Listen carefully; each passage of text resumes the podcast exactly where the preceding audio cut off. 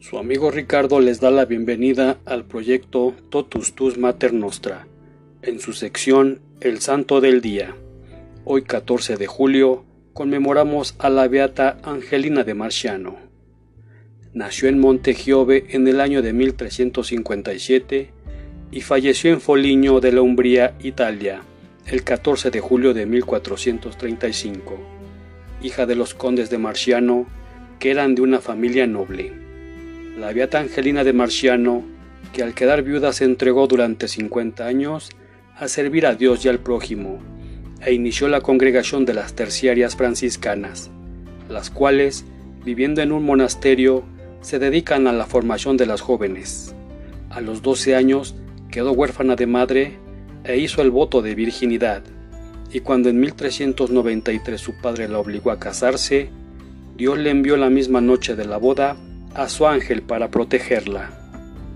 Sorprendida por su esposo en conversación con el celestial mensajero, le reveló el secreto de su alma pura y él juró imitarla.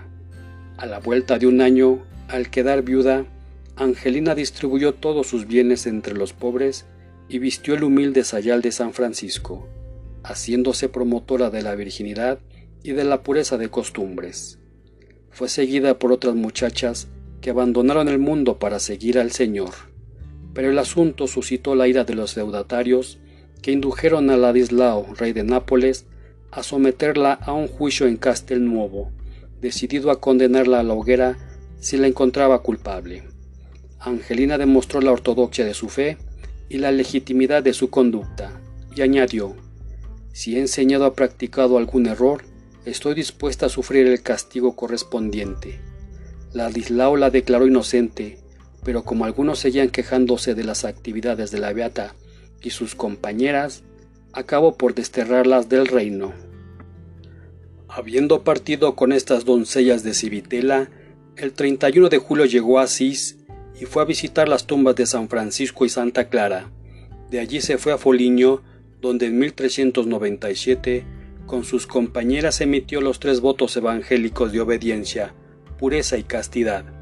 Así surgió el primer núcleo de hermanas terciarias franciscanas regulares. Al primer monasterio dedicado a Santa Ana le siguieron otros, en Asís en 1421, en Viterbo en 1427, en Florencia en 1429, en Rieti y en otros lugares.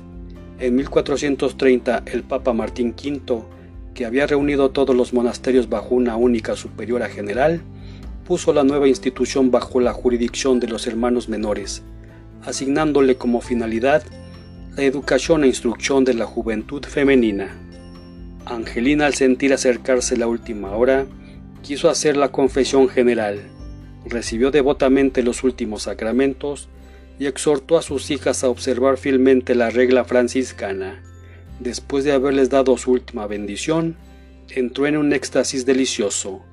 Su alma pasó de las dulzuras del éxtasis a las alegrías embriagadoras del paraíso, donde se unió con la falange celestial de las vírgenes alrededor del trono del Cordero sin mancha. Murió en el monasterio de Santa Ana de Foligno el 14 de julio de 1435, a la edad de 58 años. Su rostro se puso brillante con un esplendor maravilloso, y su celda se llenó de un aroma celestial. Se le hicieron solemnes funerales con participación del obispo y de todas las autoridades, y fue sepultada en la iglesia de los franciscanos de Foligno.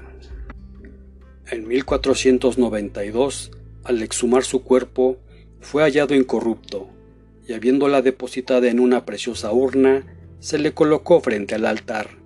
Su fecha de beatificación fue el 8 de marzo de 1825 por su santidad el Papa León XII, mediante el proceso llamado canonización equipolente. Su memoria recogida en el Martirologio romano el 14 de julio y su fiesta fue trasladada para el 13 de julio es tenida en gran estima por las franciscanas terciarias regulares y por los franciscanos de la Tercera Orden Regular, quienes la consideran su fundadora.